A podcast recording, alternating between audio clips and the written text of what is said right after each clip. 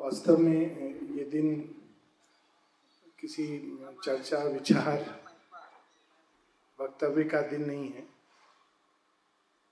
ये दिन है डूब जाने का, सब खो देने का दिन।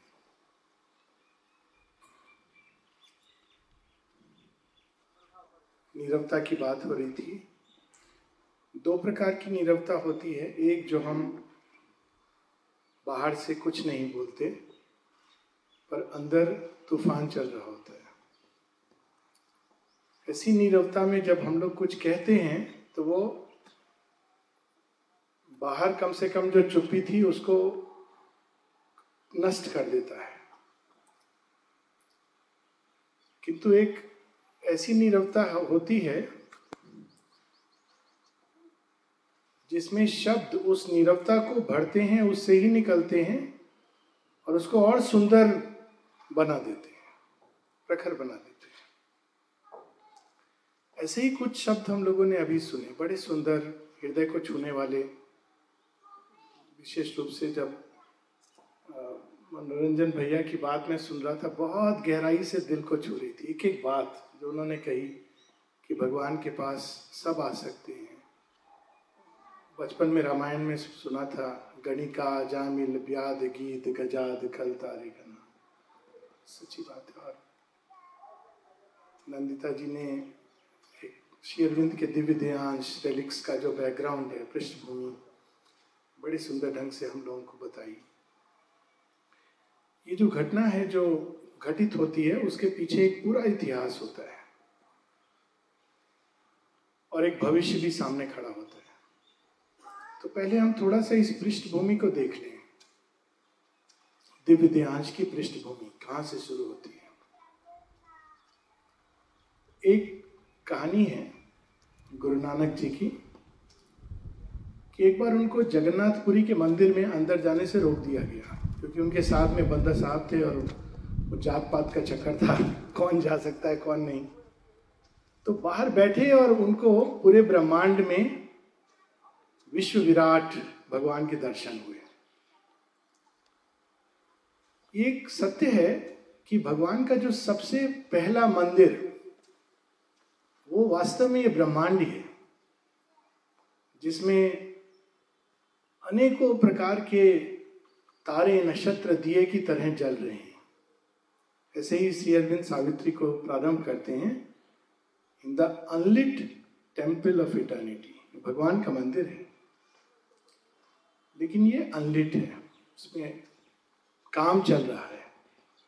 जब काम हो जाता है, तब उसके अंदर ज्योति जलती है। एक लंबे समय तक ये मंदिर निर्माणाधीन कितने बिलियन वर्ष विज्ञान बताता है। इसके अंदर कौन कार्य कर रहा है? अनेकों प्रकार के देवता, अनेकों प्रकार की शक्तियाँ, प्रकृति उसके अंदर काम करती जा रही है। और करते करते करते उसने इस मंदिर के अंदर ढांचा खड़ा करते करते एक ऐसा कोष्ठाग्रह या गर्भाग्रह प्रकट किया जिसको हम मानव देह कहते हैं। मानव देह बहुत विशेष रूप से तैयार किया गया है। शेयरविंद एक जगह सावित्री में कहते हैं, ए मिस्ट्रीज वर्कशॉप। ये शरीर क्या है? एक मिस्ट्री का वर्कशॉप है। इसके अंदर कार्यशाला है। बाकी जो जीव जंतु है वो एक प्रयोगशाला है जिसके अंदर प्रयोग करते करते मनुष्य का शरीर मनुष्य का शरीर भी सम, अभी समाप्त नहीं हुआ इसमें काम चल रहा है। ये कैसी कार्यशाला है? इसके अंदर क्या अद्भुत बात है? इसके अंदर एक अद्भुत बात यह है कि हालाँकि भगवान कण कण में व्याप्त है छिपा हुआ है लेकिन इस देह में कुछ ऐसे द्वार बना दिए हैं प्रकृति ने जिस द्वार के अंदर जाकर हम भगवान का साक्षात्कार कर सकते हैं। इसी द्वार को चिरंतन काल से योगियों ने ढूंढा, खोजा, खोला। कभी कभी कुछ लोगों ने द्वार को तोड़ा भी हट द्वारा। और उसका असर जो हुआ, उनकी चेतना पर वो अलग बात है। किंतु अनेकों द्वार हैं, जिससे हम प्रवेश कर सकते हैं एक ऐसे डायमेंशन में, चेतना की एक ऐसी अवस्था में, जहाँ फिर तू है और मैं है, ये समाप्त हो जाता है। सब एक है। एक ऐसी चेतना, ब्रह्म चेतना जिसको हम वैदिक काल से हम लोग सुनते हैं। ये मनुष्य देह के अंदर ये संभव है। किसी और देह के अंदर ये संभव नहीं है। मनुष्य देह में ऐसे द्वार है। और कई योगियों ने इसको साधा है और उन सबको नमन अद्भुत प्रयास है। किंतु ठीक वैसे ही जब हम मंदिर से बाहर आ जाते हैं तो क्या देखते हैं? बाहर दुकानें हैं। वो दुकानें हमको आकर्षित करती हैं। कई बार अजीब भी लगता है।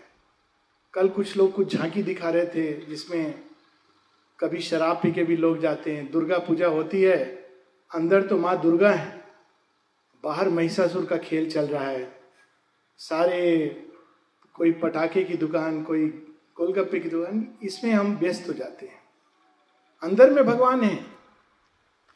और बाहर असुर राक्षस का साम्राज्य।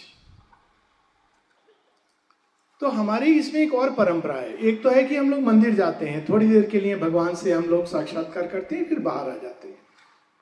ठीक वैसे जैसे योगी अपने अंदर प्रवेश करके भगवान का साक्षात्कार करता है, फिर बाहरी चेतना में आ जाता है। बाहरी चेतना में वही सब है जो अनेकों समय से खाना, पीना, यही सब। काम, क्रोध, लोभ, मोह, इत्यादि इत्यादि। लेकिन एक दूसरी परंपरा भी है भारतवर्ष में कि कभी कभी भगवान बाहर आते हैं।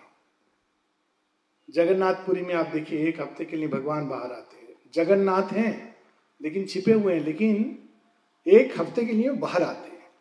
तब हर किसी के लिए एक अवसर होता है कि हर कोई अंदर नहीं जा सकता, लेकिन जब भगवान बाहर आते हैं तो सबके लिए वो सुलभ है।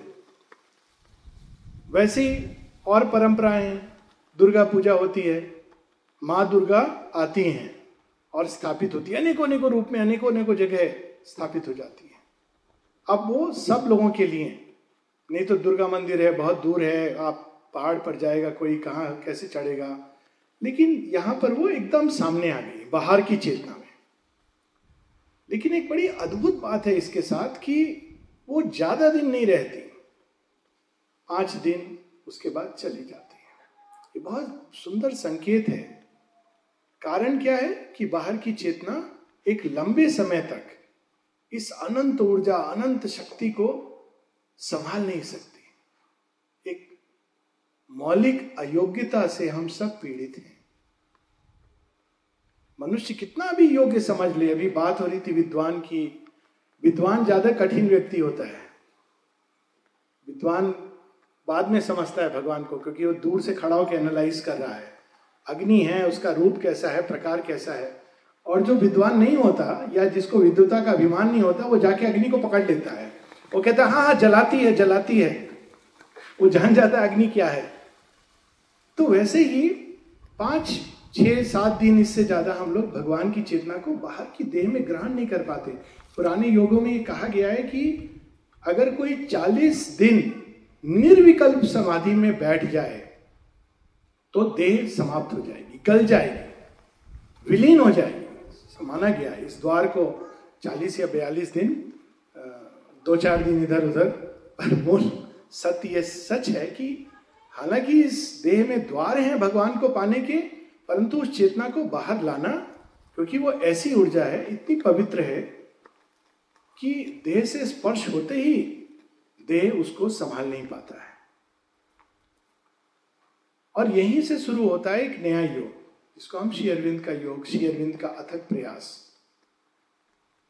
श्री अरविंद इसी चेष्टा में उन्होंने पूरा जीवन, गीता कहती, जन्म, कर्म, चमे, दिव्यम, और श्री अरविंद ने उसमें ऐड कर दिया अपने जीवन द्वारा कि मृत्यु भी दिव्य। वो उस चेतना को बाहरी चेतना में पूरी तरह लाकर कि वो स्थापित हो जाए। ऐसा क्यों?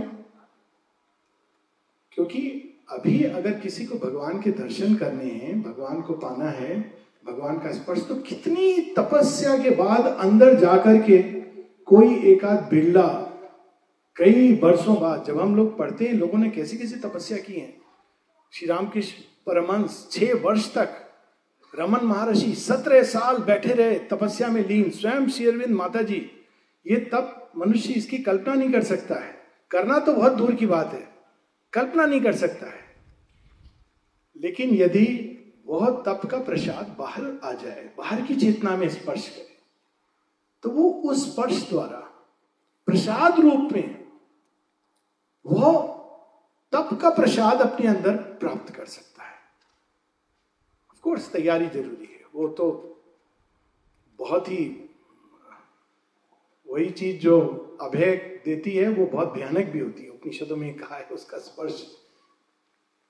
वो कैसा वो, कैसी वो ऊर्जा है, कैसी वो शक्ति है, कैसी वो चेतना है, इसका एक वर्णन कठोपनिषद में।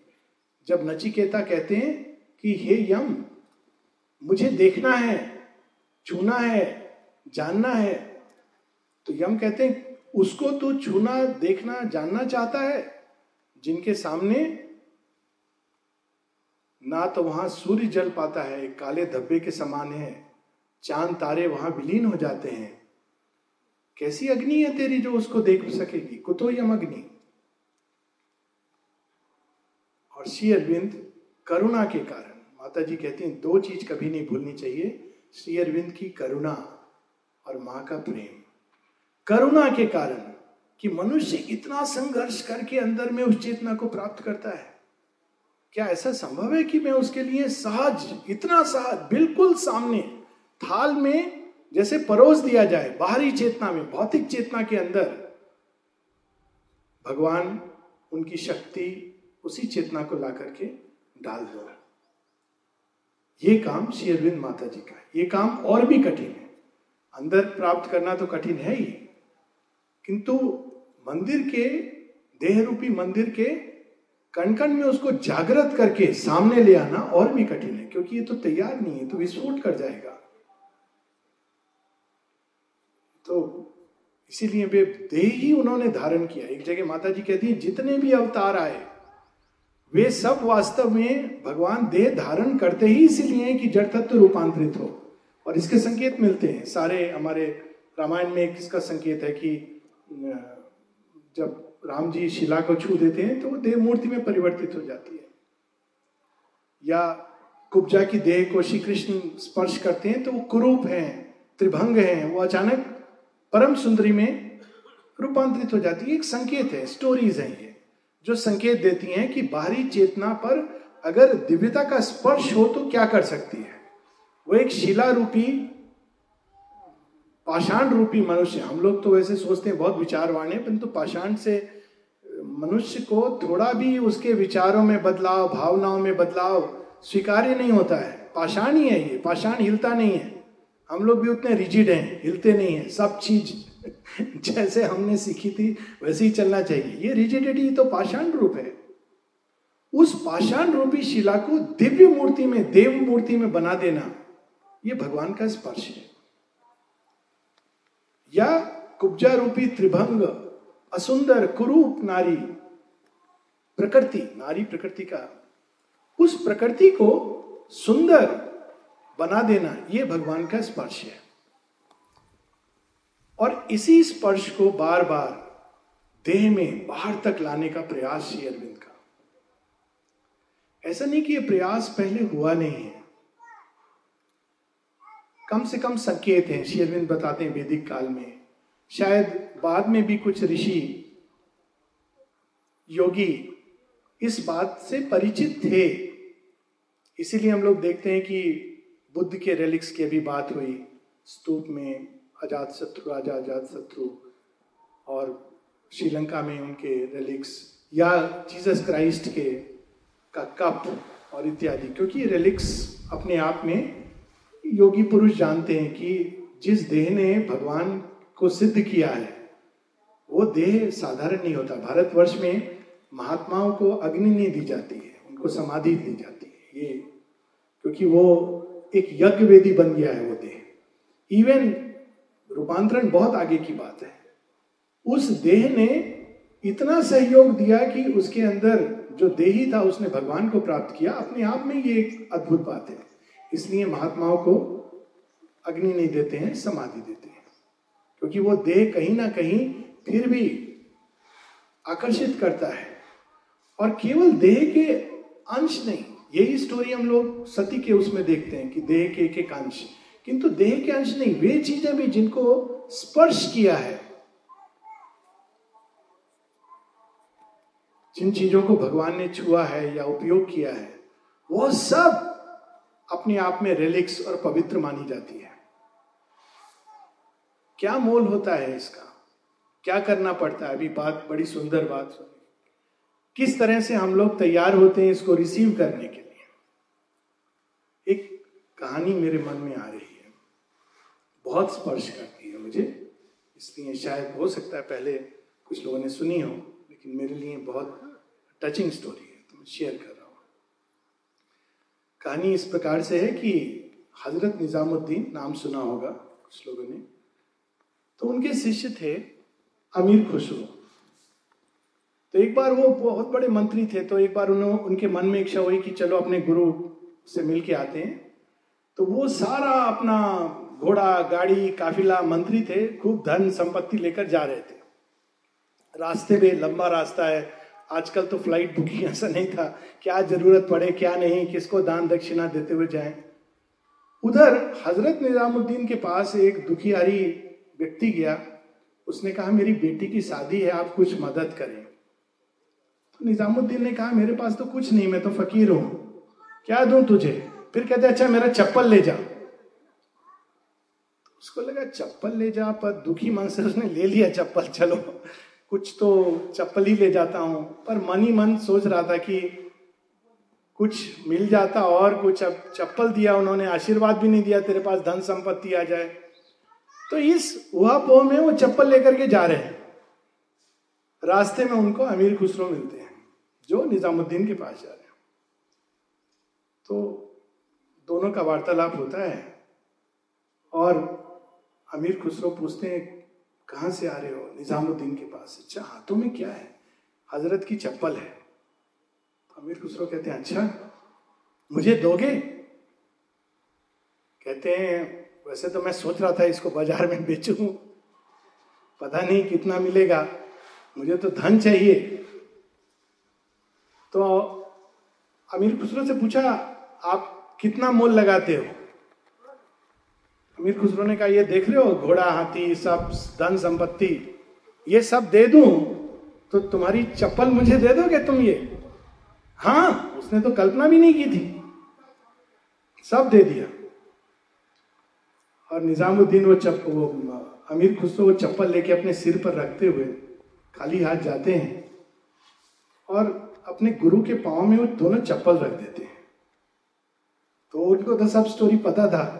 वो चप्पल दिए इसलिए थे कि इसको बेटी की शादी करनी है। ये चप्पल का प्रताप है। और वहाँ अमीर खुसरो की भक्ति कि वो ला करके जब चप्पल रखते हैं तो निजामुद्दीन पूछते हैं, कितने की मिली? कितना रुपया में तुमने खरीदा? तो उनका उत्तर बड़ा अद्भुत है। अमीर खुसरो कहते हैं, हुजूर, बहुत सस्ती मिली। बहुत सस्ती मिली। सब दे करके तो दो प्रकार से हम भगवान को अप्रोच कर सकते हैं। एक, कि भगवान के स्पर्श द्वारा जो ये पवित्र हुआ, सब भूमि, सब कुछ, जो शक्ति है, जो उनके, जो कुछ उन्होंने छुआ, ये सब, वो मेरे किस काम आएगी? मेरी बेटी की शादी के काम आएगी, मेरे बेटे की पढ़ाई के काम आएगी, कितना धन मेरे जीवन में और आ जाएगा। कौन से भाग्य का ताला खुल जाएगा? तो हमको वो मिलता है, क्योंकि तो जाकी रही भावना जैसी, प्रभु मुहूर्त देखी तीन वैसी। अगर हम भगवान से इन्हीं चीज़ों की कामना करते हैं तो भगवान ठीक है। लेकिन कुछ ऐसे बिरले लोग होते हैं, जिनको भगवान रिज़र्व करके रखते हैं विशेष प्रयोजन के लिए। उनको कहते हैं, ये सब तो मैं किसी को भी दे देता हूँ। तुझे मैं स्वयं को देना चाहता हूँ और स्वयं को जब देना चाहते हैं तो उसका मोल होता है वो सब कुछ इसको हम कहते हैं कि बहुत प्रिय है, घोड़ा, गाड़ी, हाथी, ये सब जब हम उनके चरणों में रख देते हैं, तब उस स्पर्श का, भगवान के स्पर्श का जो वास्तविक महत्व है, वो तब ज्ञात होता है। और उस दृष्टि से अगर हम देखें तो क्या धरती का कण कण रलिक्स नहीं बन गया है? माँ शेरविंद कहते हैं, जहाँ जहाँ हमने अपने चरण रखे हैं, वहाँ वहाँ अणु अणु के अंदर एक अग्नि जागृत हो गई है, जो अभीपसा रहते हैं। और वो अणु अणु कहाँ कहाँ विकीर्ण कर रहे हैं किस किस चीज़ों में फैल रहे हैं, क्योंकि जड़ तत्व में जब कोई चीज़ आ जाती है, ये जड़ तत्व की एक अद्भुत बात है कि उसमें कोई चीज़ अगर आ जाती है तो वो जाती नहीं है। बंध जाती है उसके साथ। जब तक वो जड़ तत्व के अंदर नहीं आई है, स्थापित नहीं हुई है, तब तक वो आएगी और जाएगी। यही डिफरेंस होता है एक एक्सपीरियंस अनुभव और रियलाइजेशन संसिद्धि में। अनुभव आते हैं, जाते हैं। जब जड़ तत्व में स्थापित हो जाते हैं तो वो सदा के लिए स्थापित हो गए। ये तो विकास क्रम में ये सब स्पष्ट रूप से हम लोग देखते हैं। कि ऐसा नहीं कि कौवा सोचता नहीं है, सोचता है वो भी। लेकिन उसको हम थिंकिंग बींग नहीं कहते हैं, क्योंकि उसके अंदर विचार आता है, चला जाता है। एक एक मन का जो आगमन है, आता है, चला जाता है। वो कभी कभी मनुष्य की तरह उसका व्यवहार होता है। बंदर के अंदर भी होता है। बहुत समझदार बंदर हो गए पौंडीचेरी में अगर आपको देखना है इवोल्यूशन कैसे हो रहा है तो वहाँ आप देखेंगे कि कुत्ते और बंदर भी समझदार हो गए। कुत्ते बाहर, आश्रम के बाहर ऐसे सोते रहते हैं कि कोई ट्रांस में हो। पता नहीं नोटिस किया है कि नहीं किसी ने बट हैव नोटिस्ड एकदम सच्चिदानंद अवस्था में ट्रांस में सो रहे अरे, इनको कोई डिस्टर्ब कुत्ता तो भौंकता है, झट से खड़ा हो जाता है, देखता है कौन आ रहा है, कुछ नहीं। आप आसपास से गुजरिए, वो एकदम अपनी तंद्रा में है।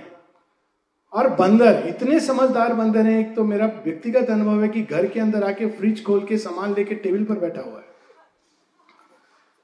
और जब मैं गया देखने तो बंदर मुझे देखकर कि तुम डिस्टर्ब क्यों कर रहे हो मुझे? मेरा घर है तो मेरे लिए एक लेसन था कि मैं क्यों समझ रहा हूँ कि मेरा घर है। तो ये मन आता जाता रहता है पशुओं के अंदर, इसलिए उनका कई सारे व्यवहार लगते जैसे मनुष्य जैसे हैं, लेकिन वो स्थापित नहीं हुआ है पूरी तरह। मनुष्य में वो स्थापित हो गया, इसलिए बच्चा है, वो जन्म से ही वो भाषा ज्ञान सीख लेता है। पशु नहीं सीख पाते। तो उसी तरह से भगवान के अनुभव, योगियों के, संत पुरुषों के, महात्माओं के आते जाते रहते हैं। बाहर की चेतना में वो स्थापित नहीं होते। और शेरविन तो ना केवल इन अनुभवों को, सीधा उस चेतना को स्थापित, जो केवल स्थापित ही नहीं, अपने प्रभाव से, प्रताप से पूरे जड़ तत्व को रूपांतरण करेगी। ये कार्य करने के ये महत्व होता है जड़ तत्व के अंदर भगवान के स्पर्श का। किंतु हम लोगों के लिए जो प्रैक्टिकल प्रश्न होता है वो ये नहीं है कि ये तो ठीक है अच्छी बात है। अतिमानस उनके कण कण में विद्यमान था और जब शेयरविंद की अभी बड़ी सुंदर हम लोग बातें सुन रहे थे दीदी से कि जब उन्होंने देह के पीछे एक्चुअली कोई शब्द सब छो, शब्द छोटे पड़ जाते हैं। देह छोड़ा शेयरविंद ये सब शब्द ही नहीं होते। तो किसी डिसाइपल ने लिखा, जब समाधिस्थ करने की बात हुई तो एक डिसाइपल ने लिखा कि नौ तारीख को इसी समय जब ये निर्णय हो गया, पहले तो यही नहीं, निश्चित था कि कब समाधिस्थ करेंगे। जब निर्णय कर ले लिया माने। तो उनको प्रेस रिपोर्ट देना था तो उन्होंने प्रेस में रिलीज़ दिया the mortal remains of Sri Aurobindo will be entered into the samadhi समाधि में उनको स्थापित किया जाएगा मॉटल रिमेन्स तो माता जी के पास लोगों ने तो हर चीज़, एक आश्रम में बड़ी सुंदर चीज़ देखने को मिलती कि जैसे हैं, जो है माता जी को रेफर करते रहना है। तो वो जाकर के उन्होंने माता जी को कहा, मैं ये दे रहा हूँ नोट प्रेस नोट माता जी ने देखा? लाल पेन से काटा मॉटल रिमेन्स को। उसके बगल में लिखा there is nothing mortal about Sri Aurobindo Sri Arvind के अंदर कुछ भी मर्त्य नहीं था nothing mortal about Sri each cell of his body एक एक कोशिका was a blaze with the supramental force उसके अंदर वही अति मानसिक अग्नि, जिसको वेदों में कहा ऊर्धर ऊपर जलती है। अग्नि तीन स्थान है उसके। एक तो जड़ तत्व में, जो मूलाधार में, शक्ति के रूप में, जिसको अवेकन करते हैं कुंडलिनी द्वारा। एक जो, ये तो गृहस्पति है, एक बीच में, जो फैली हुई है सारी सृष्टि में, और एक उसका जो मूल रूप है, वो तो अति मानसिक चेतना में है, अग्नि का मूल रूप। उसको देखा नहीं जाता, उसमें जाके विलीन हो जाते थे योगी। उस अग्नि को एक एक कोशिका में उनके वो जल रही थी। वो मर्थ कैसे हो सकती है?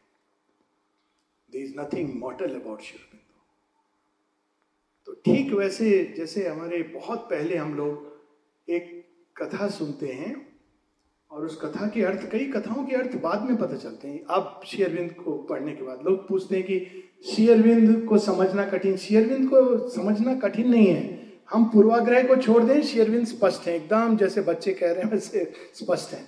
और ना केवल वो स्पष्ट हैं, वो उन चीज़ों को स्पष्ट कर देते हैं जो अब तक हम लोगों को केवल कथाएँ और अस्पष्ट चीज़ें लगती थी। उसी में एक कथा है, जिसका मैंने पहले भी चर्चा की, पासिंगली। सती के आत्मदाह की कथा। सती का भौतिक देह, भौतिक रूप तैयार नहीं है शिव के साथ मिलन के लिए। समाज तैयार नहीं है। ये तो हर बार होता है, जब भगवान आते हैं तो वो शक्ति और जड़ तत्व का मिलन तैयार नहीं है। तो सती क्या करती है तैयारी के लिए?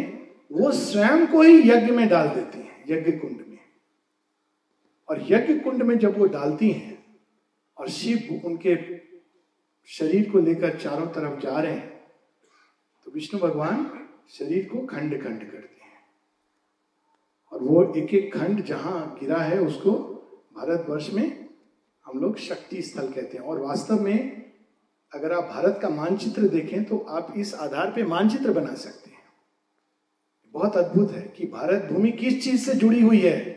माँ भगवती के शक्ति से जुड़ी हुई है। एक एक जगह उनका पिंड कहीं आँख है, कहीं कोहनी है, फार ईस्ट में कुछ है, दक्षिण में जाएँगे तो कुछ और है, सब जगह तो उसी प्रकार से श्री अरविंद एक हैं। किंतु जगह जगह केवल भारतवर्ष नहीं, विश्व में वही प्रताप, वही शक्ति, उन्होंने स्वयं को ही यज्ञ में डाल दिया। जब माता जी श्री अरविंद के देह त्याग जो मानवीय भाषा तो माँ कहती हैं कि he was not compel to leave his body but he left it as an act of supreme sacrifice he gave up his body gave up personal realisation in his body as an act of supreme sacrifice परम त्याग हम लोग तो त्याग से समझते हैं कि सांसारिक चीज़ों को छोड़कर भगवान को पाना, ये तो एक त्याग है। लेकिन दिव्यता को त्याग कर जड़ तत्व को स्वीकार करना यह दूसरा त्याग है। ये मनुष्य का त्याग है। मनुष्य से अपेक्षित है। सांसारिक चीज़ों को छोड़कर वो भगवान की ओर जाता है। अफकोर्स शेयरबिंद और आगे की बात, जो ऑल लाइफ इज़ योगा हर चीज़ को भगवान से जोड़ना, पर एक एक ग्रॉस चीज़ों को तो छोड़ना ही पड़ता है। ये साथ नहीं लेके चल सकते। लेकिन एक दूसरा त्याग है कि अपना ही देवत्व लांग कर He who would bring the heavens here must descend himself into clay and the burden of earthly nature bear and tread the dolorous way. ये दूसरा त्याग है। अपने ही देवत्व का त्याग। और वो त्याग वो कैसे करते हैं? ये पाँच दिसंबर को जो घटना हुई, इसका पूरा एक अंदर में रेवलेशन हुआ अमल किरण के। तो अमल किरण ने माता जी को लेख लिखा। श्री अरविंद तो जब विड्रॉ कर रहे थे तो लोग पूछते थे कि ये आप क्यों कर रहे हैं? अपने, अपनी योगिक शक्ति से क्यों नहीं स्वयं को ठीक कर कर दे रहे हैं? तो शेयरविंद इतना कहते हैं कि can't explain you won't understand नहीं समझोगे? अब वो थोड़ी ये कहने वाले थे कि मैं त्याग कर रहा हूँ सारी मनुष्यता के लिए। माता जी बाद में बताती हैं कि उन्होंने उस शक्ति को पूरी तरह से, उसके मानव चेतना में जितने कुछ दुर्गुण, अंधकार, जो स्वीकार नहीं कर रहा था अतिमानस को। वो ले आ रहे थे बिल्कुल नज़दीक तक, लेकिन फिर मनुष्य स्वीकार नहीं कर रहा था। तो उसको उन्होंने हठात देह के अंदर प्रवेश, जिससे वो सारे, सारा अंधकार, अचित, एक बार में एक तरह से वो निष्प्राण हो जाए, रूट्स में चला जाए। और वहाँ पर अतिमानसिक चेतना स्थापित हो जाए। इसलिए पाँच दिसंबर को माता जी ने इसका, इस घटना का नाम दिया है। सुपरामेंटल डिसेंट वो है, छप्पन में माँ कहती है सुपरामेंटल मैनिफेस्टेशन। पहली बार जब जड़ चेतना में शक्ति उतरकर स्थापित हो गई, अति मानसिक शक्ति। आती थी, टच करती थी, फिर चली जाती थी। देह के अंदर आती थी, समाती थी, फिर जाती थी। लेकिन वो पूरी तरह स्थापित। ये उनका त्याग जिससे कि ये पूरी तरह स्थापित हो। इसके प्रभाव हम सब लोग देख रहे हैं। 1950 विशेषकर छप्पन, साठ के बाद पूरा विश्व बदल गया है, बदल रहा है। मूल रूप से शेयरविंद यही करने आए हैं। हम मनुष्य हैं, हम मनुष्य रहेंगे, ये स्वाभाविक है नेचुरल है। हमको तो बस मनुष्य रूपी चीज़ें चाहिए।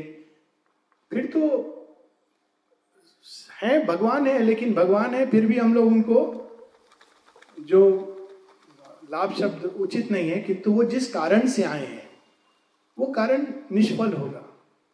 हम उसमें बाधा डालेंगे। निष्फल तो हो नहीं सकता, बाधा डालेंगे। किंतु जब हम स्वयं को प्रस्तुत करते हैं, प्रयास करते हैं कि इस, उनके स्पर्श द्वारा यह देह भी और एक ही देह नहीं देह और देह, मान, भगवान का मंदिर बने, जागृत मंदिर। अनलिट टेंपल ऑफ़ इटर्निटी है, वो पूरा ही सब और जागृत हो जाए। सब जगह उसमें अभिप्सा की अग्नि जल जाए। तब इसका असली आनंद है। श्री अरविंद इसकी बात करते हैं सावित्री में। In bodies and bodies kindle the secret birth एक एक देह में वो अग्नि व्याप्त होगी, जलेगी, प्रकट होगी। और इसके लक्षण भी हैं। माने ये भी बताया कि देह के अंदर अभिप्सा जागने की क्या लक्षण होते हैं। परंतु इन चीज़ों में अभी हम नहीं जाएँगे। मूल चीज़ है कि हमको तैयार होना अपने आप को। तैयारी का सबसे सुंदर माध्यम है खुद को दे देना, भूल जाना। ये तो बाकी जगह हम लोग जाते हैं, देखते हैं, मत संप्रदाय, उसमें कोई सन्यासी होता है, नाम के आगे स्वामी लिखा होता है, अंत में आनंद लिखा होता है।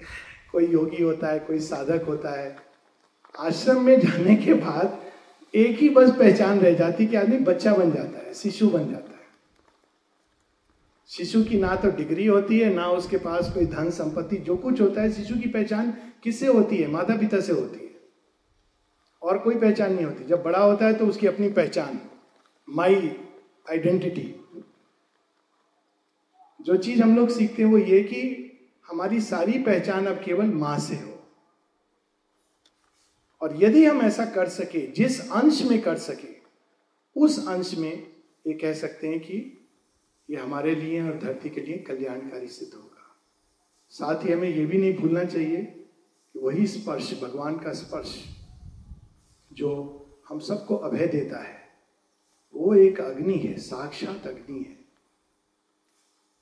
और यदि हम अग्नि को पोषित नहीं करते ये भारत में परंपरा रही ना, अखंड ज्योति जलाने की, उसमें रोज हम श्रद्धा, प्रेम, भक्ति इसका घृत नहीं डालते।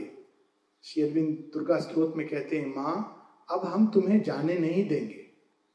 तो कैसे आप रखेंगे? भगवान को कैसे बांधेंगे? एक प्रयास किया था दुर्योधन ने। तो जब प्रयास उसने किया था तो पूरा नष्ट हो गया था, महाभारत हो गया वहीं से शुरू हो गई थी। जब उसने कहा था, बांधो, रस्सी में बांधो इस मायावी को, मन की परिधि में बांधो। बड़े सुंदर ढंग से कहते हैं ना तू बांधेगा मुझे, इतनी लंबी रस्सी लाया है, ये देख, गगन मुझमें लय है, ये देख, अनल मुझमें लय है। हा हा, दुर्योधन, बाँध मुझे, जंजीर बड़ी क्या लाया है तो मुझे बांधने आया है। बलपूर्वक, हठात ज़ोर ज़बरदस्ती नहीं चलती भगवान के साथ। एक चीज़ चलती है, और उसका संकेत हम दुर्गा स्त्रोत में देखते हैं। हे माँ, अब हम तुझे जाने ना देंगे। हम तुझे श्रद्धा, प्रेम और भक्ति की डोर से बाँध कर रखेंगे वही एक डोर है जो भगवान उसमें बंध जाते हैं और रह जा, रह जाते हैं। अगर कोई प्रश्न नहीं है तो हम लोग एक हाँ अभिप्सा कैसे जागृत करें? उसका संकेत मनोरंजन भैया ने बड़े सुंदर ढंग से दिया था। उसको मैं लेकिन संक्षेप में, अग्नि अग्नि के स्पर्श से भड़कती है। तो जहाँ जहाँ ये अग्नि स्थापित है, चाहे वो कोई व्यक्ति हो, स्थान हो, सबसे बढ़िया सत्संग, माँ शेरविंद की वाणी it is a living fire और जब हम माँ शेरविंद को पढ़ते हैं, समझने के लिए नहीं पढ़ते समझ कौन सकता है?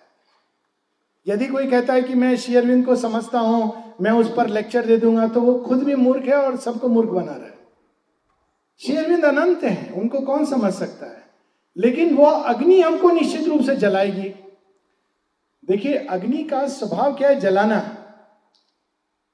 अगर कोई उसको अज्ञान में छू ले और कोई पढ़ा लिखा व्यक्ति छुए, दोनों अवस्थाओं में काम यही होगा।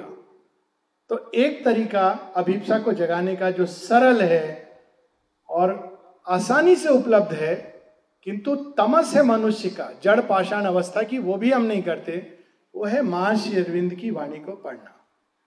और माँ कहती है, नियमित रूप से रोज पढ़ो, एक पैराग्राफ पढ़ो, कोई बात नहीं है, अगर हम समझ रहे हैं, नहीं समझ रहे हैं। समझ रहे हैं तो अच्छा नहीं समझ रहे हैं तो और भी अच्छा। क्योंकि समझ रहे का अभिमान हो जाता है हम समझ रहे हैं। तो समझ रहे का मतलब क्या हुआ? सीमा में हमने बाँध दिया मेरी समझ। लोग इस पर भी फाइट होती है। नहीं नहीं माँ शेरविंद ने ऐसा लिखा है। दूसरा कहता है नहीं नहीं तुमको मालूम नहीं है। लड़, लड़ाई करने लगते हैं लोग। आध्यात्मिक अहंकार। जो सम ये तो देखिए उपनिषदों में कहा गया है अभिज्ञातम विजानता अभिज्ञातम अभिजानता। कौन जानता है? जो नहीं जानता। और जो जानता है वो नहीं जानता। बड़ी सुंदर बात है। तो पढ़ता। पढ़ना उससे हमारे अंदर, ये सत्संग है जिससे हमारे अंदर वो अग्नि जलती है। दूसरा, आश्रम जाना। आश्रम जाने से लोगों से मिलना, जुलना जैसा बहुत सुंदर बात बोली। कौन साधक कौन है? We are all in the making finished product नहीं है कोई। फिनिश्ड प्रोडक्ट ढूँढने मत जाइए। फिनिश्ड प्रोडक्ट केवल माशी हम सब इन द मेकिंग है। कोई थोड़ा दो कदम आगे, दो कदम पीछे doesn't matter we are all in the making और ये हमेशा याद रखना बहुत अच्छा है कि we are all in the making लेकिन आश्रम फिर क्यों जाते हैं? किसी साधक से मिलने नहीं जाते। भूल जाइए इस चीज़ को। आश्रम जाते हैं कि भगवान का स्पर्श मिल जाए। बड़ी सुंदर एक बात तुलसीदास जी ने कही है। एक घड़ी या दो घड़ी आधो में पुनियाद, तुलसी संगति साधु की हरे कोटि अपराध। यहाँ तो साधु किया साक्षात भगवान की संगत।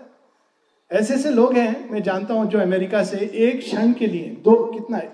कुछ घंटों के लिए आते हैं और चले जाते कहते हा रिचार्ज हो गए श्री अरविंद कहते थे कि you should come back to the place of central influence to charge yourself वो कुछ क्षण समाधि के पास एक जगह माँ की छोटी सी प्रार्थना है a few minute spent in silence before they are worth centuries of felicity और वो उपलब्ध है। ये नहीं कहना चाहिए, माँ जब बुलाएँगी। ये तो तमस है। माँ बुलाएँगी मतलब क्या? अचानक आसमान से फ़्लाइट टिकट हमारे गोद में आ जाएगा। अगर मन में भाव जाग गया तो माँ बुला रही है। उसके बिना मनुष्य के अंदर भगवान को भजने का भाव नहीं आता है। अगर मन में भाव आ गया कि जाना चाहिए तो माँ का बुलावा आ गया। आप टिकट उकट खरीदने, ये काम तो हम कर ही सकते हैं। तो जाना चाहिए। साल में एक बार जाना चाहिए।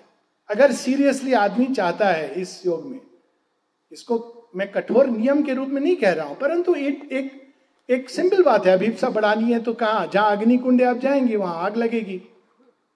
साथ में एक और बड़ी इंटरेस्टिंग बात है।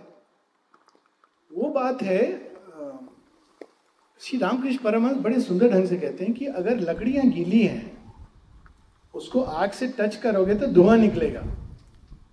और सूखी है तो भवक के आग लग जाएगी। तो गीली लकड़ी मतलब इसमें हम लोग की लकड़ी बहुत गीली है। बहुत सारी तरह तरह की इसमें चीज़ें, दुनिया भर का कीचड़ का दो। तो अगर हम उसको थोड़ा बहुत अपने तरफ़ से भी कर लें सफ़ाई तो आग जल्दी लगेगी, सूखी लकड़ी तैयार होती है। तो ये पूरा जो योग में स्वयं की तैयारी, उसी का ये अंग है। जितने भी हमारे ईगो के मूवमेंट्स हैं, डिज़ायर के, जो ढक लेते हैं, जो धुएँ की तरह हैं, जो इस जो इस सत्य को ढके हुए हैं। काम, क्रोध, इस, जो दैनिक लोगों का भोजन है कम से कम हम लोग इस पर प्रयास करें कि ये माता जी की सहायता से माता जी को प्रार्थना करके, अपने विल के अभ्यास से, जिस भी रूप में ये चीज़ें हमारे जीवन से ये उतरे। तो उससे क्या होता है? अंदर का ताप जगता है और वह ताप लकड़ियों को सुखाता है। अच्छा इससे भी एक सरल एक उपाय है। माता जी शेरविन तो उन्होंने लोग कहते हैं, ये योग कठिन है, मुझे समझ नहीं आता। प्राय मैंने सभी योग दर्शन पढ़े हुए हैं वेस्ट के और ईस्टर्न के। वेद पुराण, उपनिषद, प्राय सभी पढ़ा हुआ है। इससे सरल मैंने कोई कोई योग पद्धति नहीं देखी। लक्ष्य बहुत कठिन है, पद्धति बहुत सरल है। अब इससे सरल क्या होगा? तो माँ शेयरविंद कहते हैं there is no method in this yoga except to take the mother's name and mind अब इसमें क्या समस्या है? अंदर में माँ माँ माँ माँ माँ माँ माँ माँ माँ, ये ये जब तो कर सकते हैं हम लोग। इसमें कौन सी दिक्कत है? कहीं पर भी हैं हम। भोजन बना रहे भोजन खा रहे हैं, लोगों से मिल रहे हैं, बैठे हैं संसार में अनेक तरह की चीज़ें हैं। आप स्कूटर चला रहे हैं या पीछे बैठे हैं, हर समय हम लोग भय, इससे, उससे अच्छा है माँ। माँ माँ माँ एक एक पग रख रहे माँ। पीड़ा हो रही है तो हम लोग कहते डॉक्टर कहाँ है? अगर हम पहले बोले, माँ। कोर्ट केस होता है तो वकील को ढूंढते हैं, पहले बोले, माँ। पुलिस की जगह माँ धीरे धीरे करके, तमेव माता च पिता तमेव तमेव बंधु च सखा तमेव। ये तो तब भाव अपने आप तो जब हम लोग इस तरह से, ये एक दिन में नहीं होता है साधित। कोई भी महत् कार्य एक दिन में नहीं होता है। परंतु एक दिन में नहीं होता है तो भी एक एक प्रयास, एक किसी ने बहुत सुंदर कहा है कि ये long journey start with one small step वो पहला स्टेप और निर्णायक स्टेप माँ के नाम का जप, ये प्रारंभ भी है, मध्य भी है, अंत है। अगर ये पकड़ लिया शेरविन कहते हैं, केवल आपको दो बातें जाननी है इस योग में। क्या? निरोधा ने कहा कोई छोटा फॉर्मूला बताइए। ये तो बहुत कुछ लिखा, आपने समझ के परे है। तो शेरविन कहते हैं, तुमको ये सब जानने को किसने कहा है? केवल दो बातें जाननी है या याद रखनी है। क्या? There is a soul within and a grace above केवल इतना याद रखना है। अतिमानस अधिमानस कृष्ण कहाँ है, श्री अरविंद कहा ये सब we don't have to go into that याद क्या रखना है? अंदर में, अंत शरीर ज्योतिर्मय ही शुभ्र यम पश्यंती हृदय दोषा हमारे शरीर के अंदर एक आत्मा है। हम ये शरीर नहीं है, ये डिग्री होल्डर नहीं है, ये मन नहीं, ये प्राण नहीं। हम वो है, ये याद रख दूसरा देर इज़ ए ग्रेस अब सारे संसार के झमेले, झंझट ऑल दी मेंटल कॉम्प्लिकेशन अब all the mental complexities so called mental complexity of man there stand the luminous simplicity of the divine grace ready to act if we allow it to do so माता जी की वाणी। सारी complexity ये ऐसे होगा, कैसे होगा? अच्छा ऐसे करें तो ऐसा कैलकुलेटिंग माइंड हर समय उस सब के ऊपर luminous simplicity of the divine grace कृपा, भगवती कृपा। रेडी टू एक्ट वो तो दे रही हैं, देना चाहती हैं। केवल हमको अलाउ करना है, इतना तो क्योंकि अगर अलाउ नहीं करेंगे और वो बलात आ जाएगी तो सब टूट जाएगा, इसलिए अलाउ जगह जगह भगवान, उसी में एक शेयरविंद की कविता भी है हार्ट फायर रेडी की। ड्रीम बोट कि जब भगवान आते हैं और नॉक करते हैं, कहते चलोगे मेरे साथ? तो हम लोग कैलकुलेट करते हैं, क्या फ़ायदा होगा? हमारे बच्चे का क्या फ़ायदा? पूरा सर्टिफिकेट चाहते हैं भगवान से। भगवान लिख के दें, तुम्हारा, तुम्हारे साथ खानदान, पीढ़ियों का मैं बाहरी रूप में देखभाल करूँगा। तब हम कहते हैं, शायद फिर भी डाउट करते हैं। तब तक भगवान चले जाते हैं। भगवान बहुत बिज़ी है। थोड़ा तो उनको, उनकी गरिमा का ख्याल रखना चाहिए। अब यहाँ पर वो डोर पे आ गए हैं। इससे अधिक और क्या होगा? आपको इस डायरेक्ट कनेक्शन एक साधक ने अनुभव किया था दिल्ली में जब रिलिक्स आए तो जो बात दीदी बता रही थी, जब रेलिक्स आए थे 57 में पहली बार 12 जनवरी तो माने उसके लिए मैसेज दिया था a new light breaks upon the earth will you open to it तो वो जब रेलिक्स आए तो एक दो महीने बाद एक साधिका के मन में आया कि ये एक्चुअली इनका, इसका मतलब क्या है? अब देखिए, वही है ना, एक आदमी एनालाइज कर रहा है, एक डायरेक्ट एक्सपीरियंस है। तो उन्होंने कहा, ये ये रिलिक्स आए हैं, हम लोगों ने बड़ा सुंदर वो बना दिया, लेकिन इसका मतलब क्या है? इससे होता क्या है? तो अचानक ये सोचते सोचते वो एक दूसरी अवस्था में चेतना की प्रवेश कर गई। और उसमें उन्होंने देखा कि वो जो कमल रूपी है रेलिक्स के ऊपर, दिल्ली आश्रम जो लोग गए हैं, उसके अंदर वो प्रवेश करके एक संकीर्ण नीले रंग की नीली आभा से युक्त एक पैसेज है। और वो देख रही है कि वो किसी सूक्ष्म रूप में उस पैसेज में जा रही है, बढ़ती जा रही है, बढ़ती जा रही है। और अचानक वो अंत में इस पैसेज के स्वयं को श्री अरविंद आश्रम समाधि के पास पाती है। ये क्या है? एक शॉर्टकट है।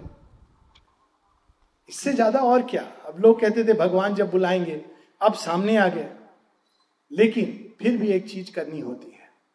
और वो इस कविता में है, ड्रीम बोट, कि वो आए मेरे पास भगवान, मुझसे कहा, चलोगे मेरे साथ?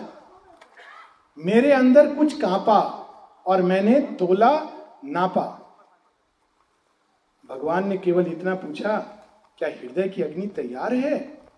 और मैं नाप तोल करता रह गया और भगवान चले गए।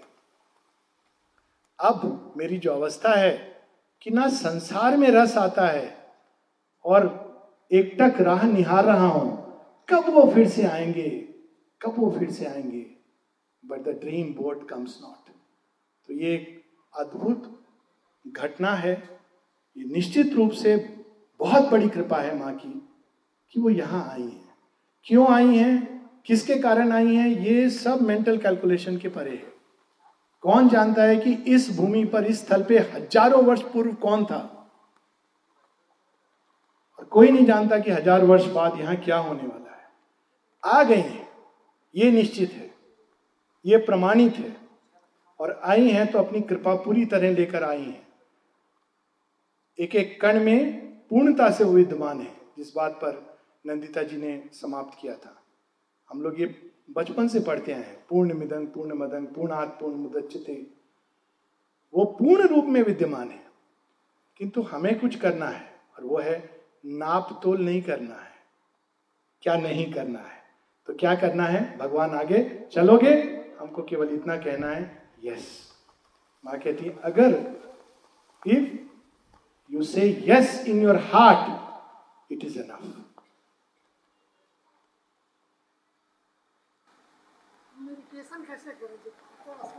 यही मेडिटेशन है। माता जी से एक बार श्री से किसी ने पूछा, कहा सहाना दी कहती मुझसे मेडिटेशन होता नहीं। लेकिन जब मैं बैठती हूँ तो कल्पना करती हूँ कि मैं माँ की गोद में विद्यमान हूँ। तो श्री अरविंद का उत्तर है it is the best possible form of meditation one of the best possible forms of meditation meditation क्या है? एक माध्यम है भगवान से जुड़ने का। जैसे ही हम उनको स्मरण करते हैं, वो हमारा मेडिटेशन चालू हो जाता है। जब हम सोचते हैं माता जी के बारे में, उनकी दिव्य लीलाओं का वर्णन, कुछ पढ़ते हैं, ये सभी कुछ मेडिटेशन है। मेडिटेशन जीवन से अलग नहीं है। जब हम भोजन करते हैं और पहले हमारे लालच को नहीं अर्पित हो, ये माँ आपको अर्पित हो तो मेडिटेशन है। और उसी मेडिटेशन को करते करते एक समय आता है जब स्वाभाविक रूप से हमारी बाहरी चेतना, चूँकि इसमें कर्म फल की चाह, कामनाओं का फैलाव ये सब कम होने लगते हैं, कि फिर धीरे धीरे स्वतः ही चेतना अंदर की ओर खिंचने लगती है। और वो हो जाती है जिसको कबीर जी कहते हैं सहज समाधि। मेडिटेशन एक प्रयास नहीं है। प्रयास मेडिटेशन के पहले है। Meditation is an effortless state हमको उस अवस्था में पहुँचना है जब वह जो हमारा नेचुरल स्टेट है, दुर्लभ है, वह सहज हो जाए। जब ये कठिन हो जाए मेडिटेशन से बाहर निकलना, माँ ये कहती है the number of hours you spend is meditation is no proof of your spiritual progress the proof of your spiritual progress is when it is difficult to come out of meditation अब ये कौन सा meditation है? वो किसी बाहरी चीज़ से बद्ध नहीं है।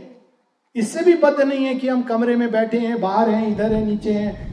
वो एक ऐसी अवस्था है चेतना की जिसमें हम सबको प्रवेश करना है। तो माता जी का नाम स्मरण, चिंतन, जो हम लोग शेयरविंद माता जी को पढ़ना, सत्संग, जाना, जुड़ना अनेक अनेक प्रकार से ये तैयार करते हैं, निष्काम कर्म, एक उस अवस्था में प्रवेश करने के लिए जिसके बाद meditation a way of life बन जाता है। तो वो प्रोसेस उसमें जितने भी तरीके, जो तरीका आ जाए, अग्नि को ऐसे पकड़े, वैसे पकड़े, जहाँ से पकड़े टच कीजिए। बाकी काम अग्नि करेगी। निश्चित रूप से अभिप्सा एक इम्पर्सनल स्टेट है। जब अभिप्सा होती है तो कोई ज़रूरी नहीं कि हम ये माने कि भगवान है। एक जो नास्तिक है, वो भी ये अभिप्सा कर सकता है कि ये सृष्टि सुंदर बने। इसमें आप भगवान बनाए, कौन बनाए गवर्नमेंट बनाए म्यूनिसपैलिटी बनाए, या मनुष्य मिलकर बनाए, ये प्रोसेस निहित नहीं है। अभिप्सा है कि ये सृष्टि सुंदर बने। ये अभिप्सा है। हे प्रभु, आप इस धरती को सुंदर बना दो, ये प्रार्थना है। प्रार्थना में एक बीइंग है। कोई है जो प्रार्थना का उत्तर देता है। अभिप्सा कोई ज़रूरी नहीं शब्द हो। अंदर में एक प्यास है। बच्चे प्यासे होते हैं। उनको समझ नहीं आता क्या करें। रो रहे हैं। माँ जानती है, इसको प्यास लगी इसलिए रो रहा है या इसको विसर्जन करना है। मलमूत्र इसलिए गर्मी के लिए रो रहा है या ठंड के लिए रो रहा है। वो रो रहा है। तो अभिप्सा के अंदर शब्द नहीं होता। कभी कभी अभिप्सा केवल एक व्याकुलता का रूप लेती है। कभी बिल्कुल रिवर्स कुछ लोग होते हैं जो एक ऐसी अवस्था में चले जाते हैं जहाँ वो ढूंढ रहे हैं। पर फिर भी स्पष्ट रूप से नहीं मालूम कि क्या ढूंढ रहे हैं। अनेकों रूप लेती है, फिर वो सचेतन हो जाती है। किंतु प्रार्थना तो सदैव उसमें एक फॉर्म है। जब बच्चा ये कहता है, मम्मी, पानी चाहिए तो वो प्रार्थना है। माँ है और पानी है, और उसको मालूम है क्या चाहिए। और अभिप्सा है बच्चे रो रहा है, उसको भी नहीं मालूम कि मुझे क्या चाहिए और कौन मेरा मुझे पानी देगा। जो दे दे, वो संतुष्ट है। तो दोनों का अपना स्थान है। हृदय की गहराइयों में अभिप्सा होती है और जब वो हमारी चेतना के अंदर, हमारे समझ के दायरे में आती है तो प्रार्थना का रूप ले लेती है। और दोनों अगर एक साथ हों तो बहुत सुंदर है। अफकोर्स यहाँ मैं उन प्रार्थनाओं की बात नहीं कर रहा हूँ जो रटी रटाई प्रार्थना है। ये चीज़ ज़रूर है कि अभिप्सा को फैब्रिकेट नहीं कर सकते। लेकिन प्रार्थनाएँ तोते की तरह हम लोग रट सकते हैं, लेकिन तोता जितने भी मंत्र पढ़ ले, वो रहता तोता ही है। कभी कभी केवल एक अभिमानी तोता हो जाता है और जो तोता बहुत मंत्र पढ़ता है वो एक पिंजड़े में बंद हो जाता है लोगों के देखने के लिए। वो वो, वो अपनी स्वतंत्रता खो देता है। तो सच्ची प्रार्थना भी हम लोग कहते हैं कि प्रार्थना केवल एक किताब से रट लिया और उसको कह दिया वो प्रार्थना नहीं होती है। प्रार्थना वो होती है जो हृदय की गहराइयों से उठती है और भावना के वेव पर वेव की ऊंचाई पर तरंगों पर उड़ती हुई ईश तक जाती है। इस प्रार्थना को सावित्री में बड़ा सुंदर वर्णन है। जब अशुपति विजन एंड द बून में अंत में आकर कहते हैं, O radiant fountain of the world delight O bliss who ever dwellest hid deep within while man seek the outside and never find इसके अंत में शेरविंद लिखते हैं his prayer rose his prayer sank in the resisting night ये प्रार्थना है। हाँ रेजिस्टिंग नाइट वो जो हृदय के भाव, वही सच्ची प्रार्थना है। उसमें ये नहीं कि हमने ये किताब पढ़ी, वो मंत्र पढ़ा, ये एग्जैक्ट वो तो हमारे भाव हैं जो भगवान को देना चाहते हैं। उसमें, क्या कहा गया, क्या नहीं कहा गया, वो इंपॉर्टेंट नहीं है। पर भाव की सच्चाई इंपॉर्टेंट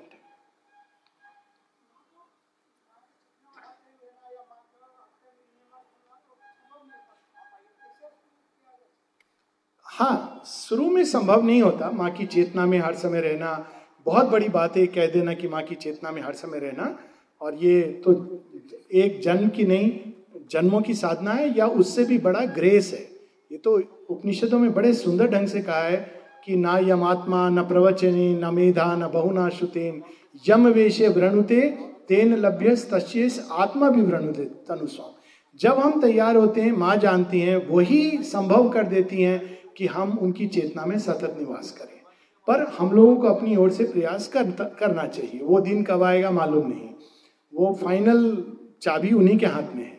और इसी प्रयास के अंतर्गत ये सारी चीज़ें हैं। और साथ में ये भी सत्य निष्ठा के साथ देखना कि कौन सी चीज़ें जो हमें याद नहीं करने दे रही।